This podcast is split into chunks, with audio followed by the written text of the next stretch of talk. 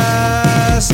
Thank you for having me, Joe. Hi, welcome to the podcast. I am Joe Posnanski, and uh, I have a an incredible guest today, super special guest today. Uh, I'm here with uh, the legendary Gary Gulman, who legendary. Yeah, legend, you're legendary, Thank Gary. you.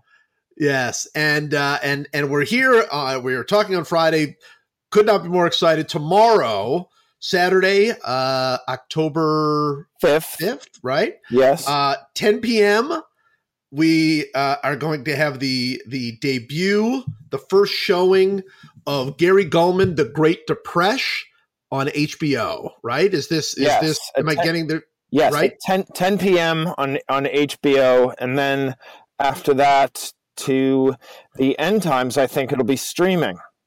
It'll be streaming, and, and- Yeah. I'm looking at the the information here. It says it'll be available. Of course, it's it's it'll be live. Well, not live, but but sort of live. Uh, 10 p.m. It will also be available at that point on HBO Go and HBO Now, uh, and then it will be on demand uh, for everybody who, which is how everybody watches stuff now, right? This is Yes. this this is the whole thing on Sunday, October 6th. So by the time you are listening to this, uh, it is possible that it is already on demand, uh, but it is uh, Gary in in concert and also about his life. We'll get into all of this. Uh, it is incredible. Um, I'm giving you a rave review. oh that's wow! Thank That's you. what I'm doing. I'm. I am. I'm giving you a rave. It is. It is so great, and and I'm so excited to talk to you about it. Um, but first, I want to. I want to talk. So Gary, Gary and I are friends, and and we actually just saw each other uh, a couple of weeks ago in in Atlanta, I guess. where Yes. performing. Yes. Uh, and you're performing all new stuff now. This is really what I wanted to say. Is that while this will be um, new and exciting for everybody to catch if you if you uh, you know even if you did catch it on the tour uh, but this will be brand new material to everybody but in the meantime you've already you've already created an entirely new show that you're already doing now Yes, yes. I had a period between when I finished writing the the last special and when I recorded it, and then the entire summer until until now to to work on new jokes and, and a, a new hour, hour and fifteen minutes at the Comedy Cellar mostly, and and also I, I did a lot of bar shows and pop-ins at different places. The the thing that I'm I'm most excited about with my my increase in stature in the business is that I'm able to get on stage more and, and work on these these new jokes that that honestly is the really the the thing I always dreamed of in in doing comedy was being one of those guys who could who could get on most anywhere he wanted to. I, I couldn't believe when we were in Atlanta we were talking we had there were a couple of other comedians with us uh, when we were talking I, I could not believe this was this was uh, like a real uh, a real insight to me something I did not know which is how hard it is to get on stage for Yes. especially for young comedians and how devastating it is to not be able to get on stage like that like that this this is the sort of thing that can actually run comedians out of the business is like I couldn't get on stage. I couldn't and I, I just find that I mean it's it's I, I think that's incredible. It's it's so interesting to me. Yeah, it's the one thing that I that I have uh, such an understanding and, and such compassion for these these young co- comedians who are are so hungry to get on stage and and so discouraged by how how little quality stage time there is and and certainly how how difficult it is to get even even less than quality stage time that that that, that you're you're you're begging to get on stage. And I remember it happened when I first got to New York in in 1997 and then when I moved to LA in in 2000 there was a year in Los Angeles where I did the Tonight Show twice and I got on the stage at the Laugh Factory on Sunset Boulevard? Zero. It was two nothing. it was two nothing. Tonight Show over Laugh Factory Sunset Boulevard, and I I mean it, it it really embittered me. I can remember driving by the Laugh Factory in in Hollywood and seeing the the names on the on the marquee and and just being so angry and and screaming "f you, Laugh Factory," but I actually said the swear, and and it just and I would I would put in my avails every Friday, whatever it was at the Laugh Factory, and every week I would hear, "Nope, no spots for you this week, Gary." But but guys like like ugh, Bob Saget. That anytime he wanted to pop in, he could go go on with his with his just unbearable jokes. I just I cannot believe that the Tonight Show was an easier like yes. that's crazy. Yes, that's crazy. Much oh. easier, much easier to get on on the Tonight Show than it was to get on at the Laugh Factory.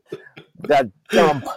Oh, so amazing! All right, we are going to talk uh, about about your special, and I've got I've got a couple of very specific questions. But first, I do want to set it up a little bit because um, this this is this is the most you know most extraordinary uh, comedy special that you'll see. Uh, not only because it's hilarious, but because it's incredibly raw, and it comes from uh, a place of of real darkness where you had to quit comedy uh, because of of uh, depression, and and this is and and the and the you know I don't want to give anything away because I want everybody to to really see it in its in its true rawest form. But this actually begins the the special begins with you at the depths of your depression, and it's it's so haunting and obviously so difficult uh, but of course, you come out of it, and and and there's such such joy in life and and light, you know, and and laughs and everything else. Um, but take us through the process of not not necessarily the process of I know you've talked about this over and over again, but not just not necessarily the process of of of your depression and how you dealt with it, but the process of incorporating this into a, a, a like a whole you know 90 minute you know routine and bit and and and how how hard was that? Was it was it good for you? Take us through that that sort of process in your mind. Well i'll i'll give away the the beginning because i i, I want to talk about it because i i, th- I think it's this is an interesting thought i i just had because i i, I haven't heard I know how people react when they see the opening, which is me on stage talking about how I feel. And I'm, I'm clearly, I mean, I'm not standing, which I, I am an adamant stander during, yeah. during my shows. I never sit on a stool, but I just didn't have the energy that night. But so here's, here's what I'm thinking when you say it was, it was the depths of my despair. It, it may have been very uncomfortable to watch, and it was and and that that I I think is is true. It was I watched it last night at a screening, and it was it really made me sad. Yeah, but it wasn't really the depths of my depression because I actually had the energy to get on stage. This was a time, there was a time prior to that where I didn't even have the energy to get on stage. And I was so, so sick that I, that I couldn't have gone out. I couldn't have left my, my bed. So, mm as as disturbing as this scene is, it doesn't capture the worst of my my depression by by any means. And when I think about that now, I'm I'm just it's really haunting. So it starts off there, but but so you're actually seeing in that in that scene, and it and it doesn't last very long, but it's clear where we're starting from. You see in that in that scene that I had to acknowledge my my illness because it was so clear that something was was off. And so that that illness made it a, a necessity that I address it and my my my best way of uh, addressing things in the way I'm most comfortable addressing things on, on stage is with is with jokes. Yeah. I, I, I feel comfortable when I'm when I'm getting laughs. So so that that was actually as uncomfortable as it was. It, it forced me to uh, address this and and is the the genesis of of what became the Great Depresh, which was this need to to tell the audience I look terrible, I feel terrible, and I'm not I'm not functioning at my my highest level. But here are some jokes about it. yeah, yeah. I mean, I I mean, I I don't. Well, well, let me let me ask you what your sort of is your mindset goes. You're you are you're writing very very funny jokes about a very very you know dark time. I mean, there's there is a scene in in in the in the special where you are there with Sade, uh, your wife, and you're you're talking about not even she she remembered all of it, of course, because yes. she was there, and you remembered almost none of it because it was so you know you were in such a such a terrible place. So so as you're as you're coming up with with material for this, you know things that you are going to stay on stage. Like at what points are you going? Oh, I can't I can't say that. Like that's too personal, it's too close, and it hits too hard. I mean, is this some is this a fight you're having, or once you started writing, you're like, it's it, I have to put it all out there. Well, it's it's interesting uh, about the memory because mental health experts, and including my doctor, they, they refer to to depression as as faux dementia, where your your cognitive abilities fail you and you're you have a very difficult time making memories and and storing memory. And so it's it's it's a real issue as far as remembering a lot of things. So there were certain things that I would actually I would sit with Sade and tell me about this about when I was in the hospital. Do you remember any other stories? Is there something um, in in the setup of the hospital what was the name of the the doctor? What was the mm. what was this person in for? What was the name of this and that? And and tell me about this time that you told me about. And and so she became a collaborator but also the director Mike Bonfiglio who did this great, which is in in our overlapping hmm. wheelhouse. He did Doc and Darryl, the thirty for thirty about right. Strawberry and and and Doc Gooden that I I was just blown away by, and also a very serious dark subject. And I worked with him, and he said, "You don't have to talk about everything, but." Well, there was one thing that my treatment with electroconvulsive therapy. I had never spoken to anybody outside of my family about that, and I I had told my manager and I told Michael at our at our first meeting. I said I I want to tell you about this, and I I said I.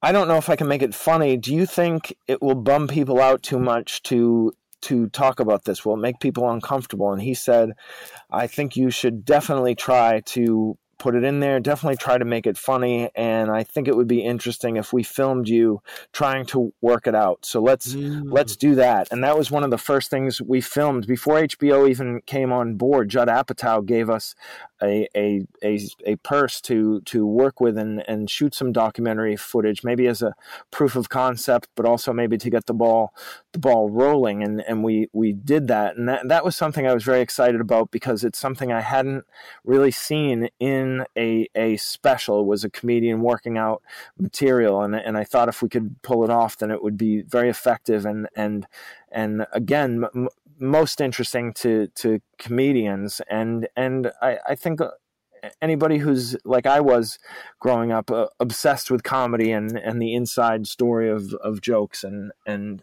and humor. I thought it was incredibly effective and incredibly interesting and and there is there's that moment and I think it, it's it's also and I don't know if this is what what what Judd Apatow was thinking about when he when he first thought of it, but but this is how it played to me.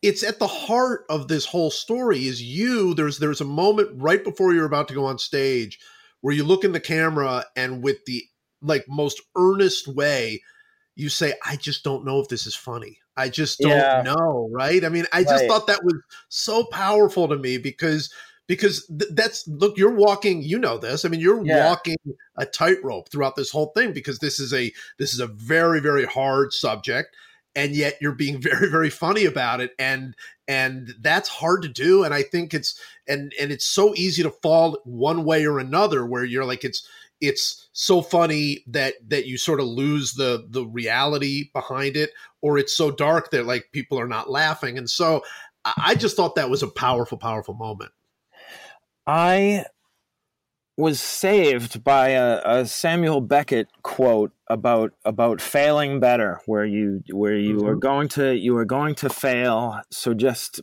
go up there and fail, and next time fail better, and and it sounds and it's not a coincidence i'm sure it sounds like feel better and and it worked man. Just the the the yes it's anxiety provoking and, I, and i'd be lying and saying if that i wasn't nervous when i tried it out but i also knew that I was succeeding just by trying, and that and that while it as bad as it could go, I would be a little bit better tomorrow. I had faith in myself that I could that I could apply myself and and write and work, and and that I would also be helped by inspiration throughout my my career. I've I've thought I was in a in a roadblock or or completely at a loss for how I was going to solve a, a, joke, and invariably inspiration came along, and I and I figured it out. And and in some cases it took twenty years, but I would I would figure this out, and I I was patient, but it, it took the wisdom of of twenty five years and a lot of work to to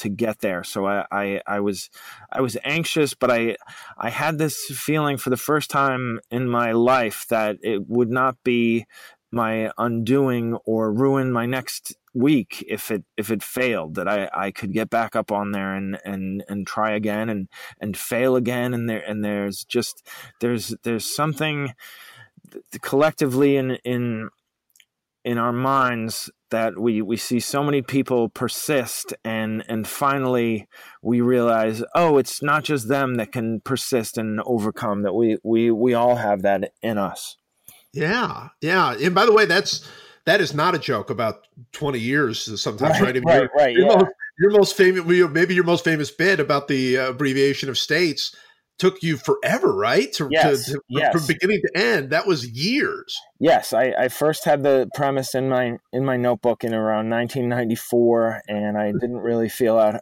feel ready to. Well, I didn't feel it was finished until about 2016. It's incredible, and I love that. That we don't want to go too much into that, but I love the way you you explained that to me. It's like you needed you almost needed like Netflix and documentaries to come along to complete that joke. Like that that's which I just think is is hilarious. It's like yes, just everything everything about the business of, of film and and documentary had to had to change in order for that joke to work. And I just didn't know that when I wrote the premise down. In 1994. No, you would not know that. Right. All right. And, and I don't I I mean I I really you are a, a absolutely hilarious person of course and this is the first time I think you've really really, you know, you you I mean, this is obviously very, very personal and and and it is about the story of you going through uh, some very, very, you know, uh, some years, some very, very difficult years. But it is very funny and i don't want people to lose that and there's a section in there very specifically that i related to so much and i i, I think we might have talked about this um, but I, I don't remember and, and I want to bring it up. So it's something very specific. And I think it's something very specific, particularly for football fans. And it is your entire bit about the horrors of 60 minutes and the 60 minute lead in. Okay. right? Yes.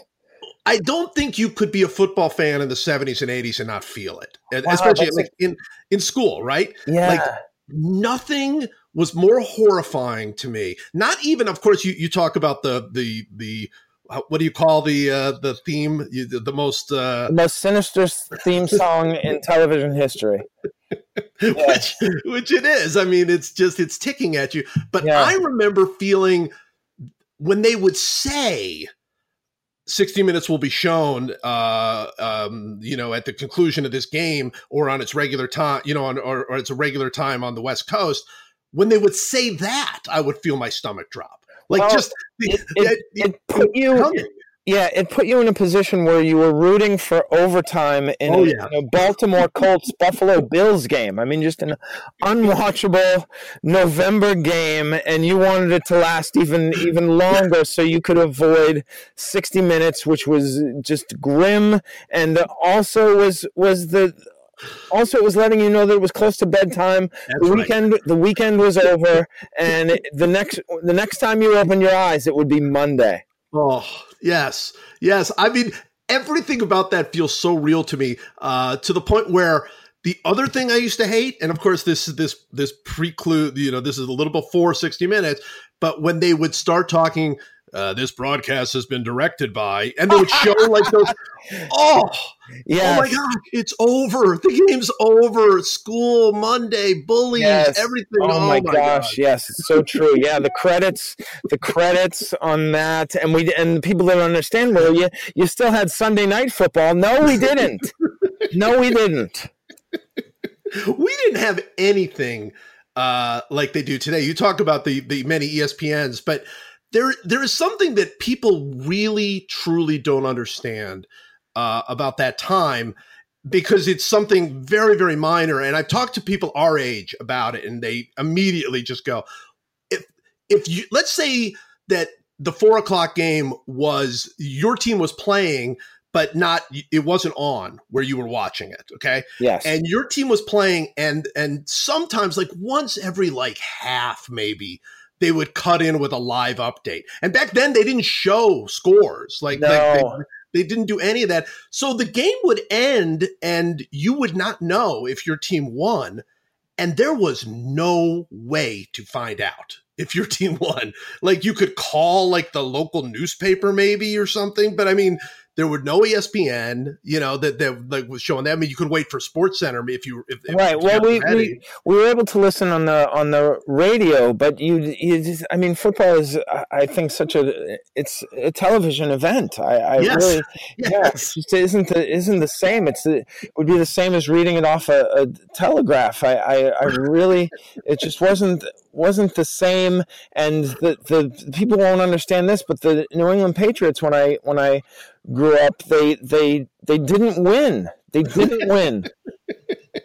Not did- not that did they didn't win Super Bowls. They didn't win games. If they if they an, a, a, a division championship would have would have been uh, so so welcome, and and it was when we did do that. But but the the the Patriots often they didn't sell enough tickets in their home games, so Right. they would, as punishment to the entire region, they would black out the game so you couldn't watch it. And I, I just I just thought at some point they should have said, listen. It, nobody else is coming on Sunday. It didn't work. Let's put it on TV, and they and they just had to follow through so that you knew they meant business. I, I had not thought of them, but it is that that moment because it used to be like they would announce it like on Thursday, right? It was like if it didn't sell out by Thursday midnight Yes, or something, right? yes. And so then that moment when you had to like you were like watching the newspaper and the newspaper would tell you like, yeah, the Cleveland Browns are not on this Yeah, week. Sorry, yeah. sorry. And it's like and it was really an admonishment. Like, well, you you brought this on yourself, people. You know, Yes, if you would have just bought more tickets, we would have put the game on. People just can't. It's and and it's it's way better. I mean, I'm not saying you know I'm, not saying that what we had was good. It was not. It was horrible. Um, right, right. But but we had to endure that. But I, th- there is something about the 60 minutes thing and about uh, that anxiety of Mondays that look everybody feels, uh, every kid feels. But it does sound like you know because as you're trying to sort of sort of chart, you know, you, the your your anxious steps into into depression. Um, it, it was it did start with childhood, right? Yes, definitely. And and as I as I think about it now, I nobody I guess nobody loves school, but but if you if you dread school, if it makes you shake, if you get a pit in your stomach Yeah. thinking about it, it is a it is a large portion of your life to endure and it it can't it can't be good for your well-being. The the cortisol that's being produced the the thoughts and the ruminations it's it's just so that that if that's happening at, at six or seven. And, and also people are constantly reminding you explicitly and implicitly that this is the easiest time of your life. And you're and you're thinking it's going to it could get worse than this? I i i don't understand how it could be worse than than dreading eight hours, nine hours of, of my day. This this this can't be. And and the I just the, the way I looked forward to we would get out at, at two thirty p.m. The way I looked forward to that, and and I I would just I, I had this this mantra growing up that I, I, I can't be alone, but it was uh, I got to play basketball. I got to play basketball. As soon as I'm done, we're gonna go. I'm gonna go play basketball, and that would get get me through the day. And I I think it's so in, ingrained in me that that every once in a while I find myself slipping in when I'm in a stressful situation, and I'll I'll say to myself, "Play basketball, play basketball," and in a in a in a weird sort of sort of repetitive uh, Dustin Hoffman in, in Rain Man type type thing where, where I'm just telling myself you can play basketball, go play basketball, and it, it was it was it was my it was my saving grace growing up was my my dedication to this sport that thank God was a sport you could practice by yourself because I, I, w- I was pretty lonely growing up. Yeah, well, I mean, you have said this on stage, and I, I believe that's in this special as well you've you're a great free throw shooter, right? yes. That is that is legitimately true. That is not, and they show you. We get a little a little bit of you shooting free throws, which is sweet. That's a sweet little addition to the uh, to the special. Um, but it's clear. I mean, you have a whole routine, and you are you're you can tell if somebody shoots free throws and they make them but they're rattling around, you know, the rim that's not. I mean, they're they're they might be perfectly fine. I, like that would be me. Like I'm a I'm a perfectly fine free throw shooter. But yeah, people who just hit bottom of the net consistently. Yeah, if, it's, if it's, it hits any part of the rim, I, I in high school I used to say to the ref, "Too loud, too loud."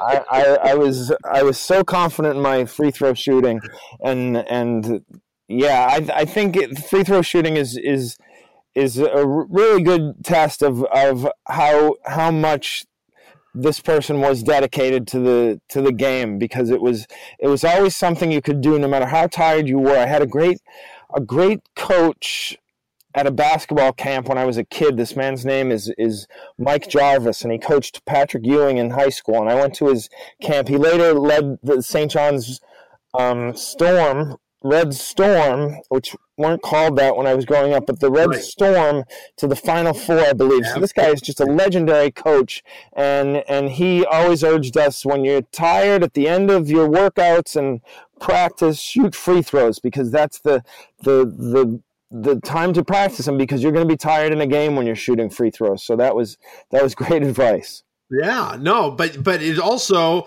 your dedication to becoming a great free throw shooter. What is it you say that I mean you talk about if somebody can tell you if somebody tells you their free throw percentage. Yes, I can tell you what time your single mother got home from work. That's that and and it's it's very funny and it's very real, right? I mean, this is this is how you spent your childhood. Yes, yes, I was I was very lucky to have a, a court within bike ride distance from my from my house that was frequently full of kids not always. A lot of times it was just me. Also my my brother max put in a, a hoop in front of our house on a uh-huh. on a pole that he dug and did the cement. I mean he was so handy and he put up a hoop in front of our house and I, I remember my mom screaming at me to come in the house because there was there was lightning and and I I was in the middle of leading the Celtics to an NBA championship in the in the front yard and and and uh, on, on the street actually and and my mother was concerned I would be hit by lightning but there was there was still time left on the clock. you have to you have to finish it out. What is the Larry Bird story about somebody on his team who missed the game winning free throws and him like just losing his mind you know they, well, they, they, yeah in high school they used to go into school early to practice basketball and, and, and maybe free throw shooting. I I don't know, but that was part of it. And there was one kid who never showed up for it. It might have been voluntary. He never showed up for it. And in a, in a crucial game during the playoffs in high school, I think, this kid went to the line and either missed one or two. And, and Larry said he never spoke to the kid again because he, he didn't, he didn't take it seriously. And and there's some people who would say well yeah he was just a kid. And and Larry Bird even in in high school had had this this laser focus that that made him Larry Bird. And right. and and I I think the the the best compliment you can give somebody is is to say that you're the you're the Larry Bird of of something. And yeah yeah yeah. Yeah you're the Larry Bird of comedy I think that's fair I don't know I, I don't know I I, I mean uh, maybe my work ethic I, I don't know about my my finesse and and actual success I would I would say Brian Regan might be the Larry Bird of comedy that's a, that would be fair too. But I'm, yeah. I'm but he's not on the show. So um, thank so, you. So um, when you when you started comedy, when you when you first started, I mean, clearly as you have looked back on your life, you have seen. Uh, you know, depression. You know, it, it obviously it came on in a worse way during that stretch of time that, that that is you know that leads up to the Great Depresh. But you you definitely had episodes throughout your life and and and you you definitely can look back now i'm sure and see all kinds of all kinds of signs and and and trends and things like that um looking back on your early you know when you're when you're trying to make it as a comedian how how much did that now looking back on it how much did that impact you well i i i often say that if I if I hadn't suffered from depression, I, I don't think there would have been any any stopping me. I I, I think I I I would have reached my potential much sooner because there were there were I just lost all told years of my of my life to this to this illness where I wasn't yeah. I wasn't capable of of not just working at the level you have to to to stand out in a in a competitive field but but just to to work at at all so I I I really am am I I mean it it, it all went into making me who I am, and and who knows if I would have the same compassion and, and humility that that type of life provides and and so maybe it's a, a, a mixed it's a mixed blessing i would say. It's a, a, mixed blessing i think is probably the most accurate and and also jewish way to look at it.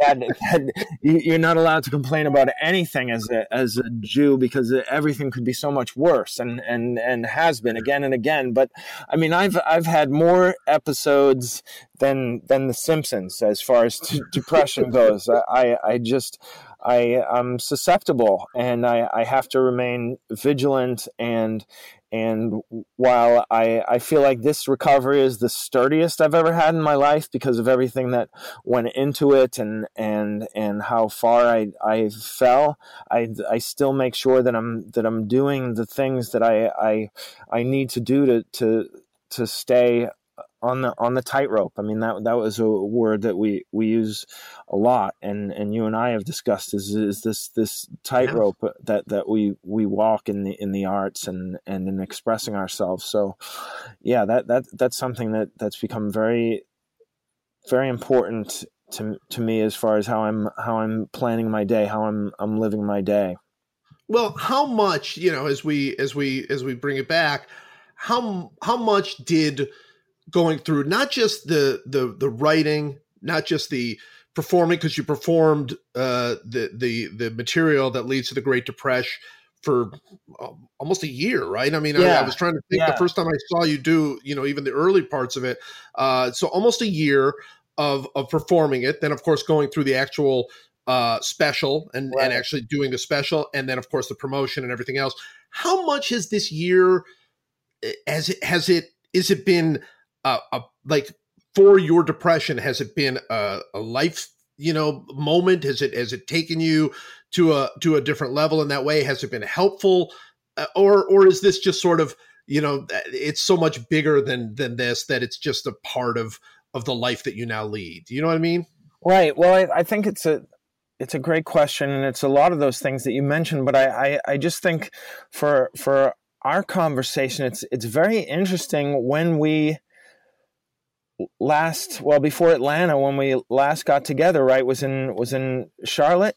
Yeah. And we went to, we went to lunch with with Tommy and then and then you and your your wife and Tommy and his wife came to my show. So I had been preparing something to show to HBO from from about June until December. We saw you and I saw each other in in December. At, in December, in, I believe that's right. In, in Charlotte, and that week I had gotten an offer. Well, that week I had performed the the one of the earliest versions of well, no, not one of the earliest versions. I performed a 90 minute version of this thing that became 60 minutes yeah. in, in, front of executives from HBO, along with a, an audience of my fans. But we had invited the executives from, from HBO comedy to, to see it. And so it was 90 minutes and it, and it went, it went fine. It wasn't the best set of my life. It wasn't the worst set of my life. I, I made all my points and I delivered it with gusto. The the audience was was strong, but it wasn't like I got a, a um, 90 applause breaks and a, and a standing ovation midway through the show. It was, it was an excellent show. I had a nice time. And 24 48 hours later hbo said yes we want to make this as a as a special. So i was elated and excited and and just was was blown away with with gratitude as as well as optimism because I, I I knew if this were to get on the right platform and I believed from the moment I conceived of it that that HBO was the was the exact platform and maybe right. the only platform where this could live properly. So that happened, and then I had a weekend of shows in Charlotte, North Carolina, where I saw you. So yeah and and at that point it was just okay whittle this 90 minutes down to an hour for a for a special. And you know this is so strong because HBO loved it. And so I had such confidence that that weekend when I performed in front of front of you and your family and and Tommy. And I I think that carried over and and for the first time in my in my career. And it's not it's not insane confidence where nothing can get to me. I still have some some days where I'm where I'm second guessing my my act and and thinking I need to to write more. So it's not harmful confidence, but it's just I know this is strong. I'm not I'm not the only one who thinks it's strong, so I'm not I'm not deluded and and I, I think that that was this this type of validation. Also, the fact that Judd Apatow was was on board. He's he's sort of Brian Koppelman calls him the principal of of comedy high school, and and so I have that and just everything that that that would would boost somebody's morale and and give them confidence and self esteem was was in place, and I have really enjoyed this year in a, in a way that I, I haven't enjoyed other successes because I, w- I was always thinking what will be the next thing and will I be able to to keep this up? And and after 25 years I've I've acquired enough enough wisdom and and also proved myself to myself enough times where I can where I can sit down and and think I'm I'm I'll figure it out and I'm probably going to be okay because the the the past is often a, a, great predictor of the of the future. I've I've figured it out every time, even under the worst circumstances, and and so I, I feel I feel strong in a in a in a way, and and of course, uh, uh, if this was getting horrific reviews, while I would avoid them, they would probably seep in, and I would be upset. But I would I would just I would double double my therapy appointments and and open up and and also I would consult with my psychiatrist to see if there was any anything he could do, and I would I would continue to do the things I I've done, and and I would I would hopefully be able to to weather the storm, and and I, I might not get right back on on the on on the horse, but but eventually I, I I always have, and and so for that reason I think maybe I I, I always or or usually will. Yeah, well, I mean, that, first of all, I think that's great. Uh, but secondly, and you know, much more important, uh, is not getting horrific reviews. This is getting absolutely fantastic reviews because it's great. And, Thank you. Thank you. No, it is. I mean, you know, I, mean, I, I we're friends, and I would tell you if it wasn't. And uh, I hope you wouldn't.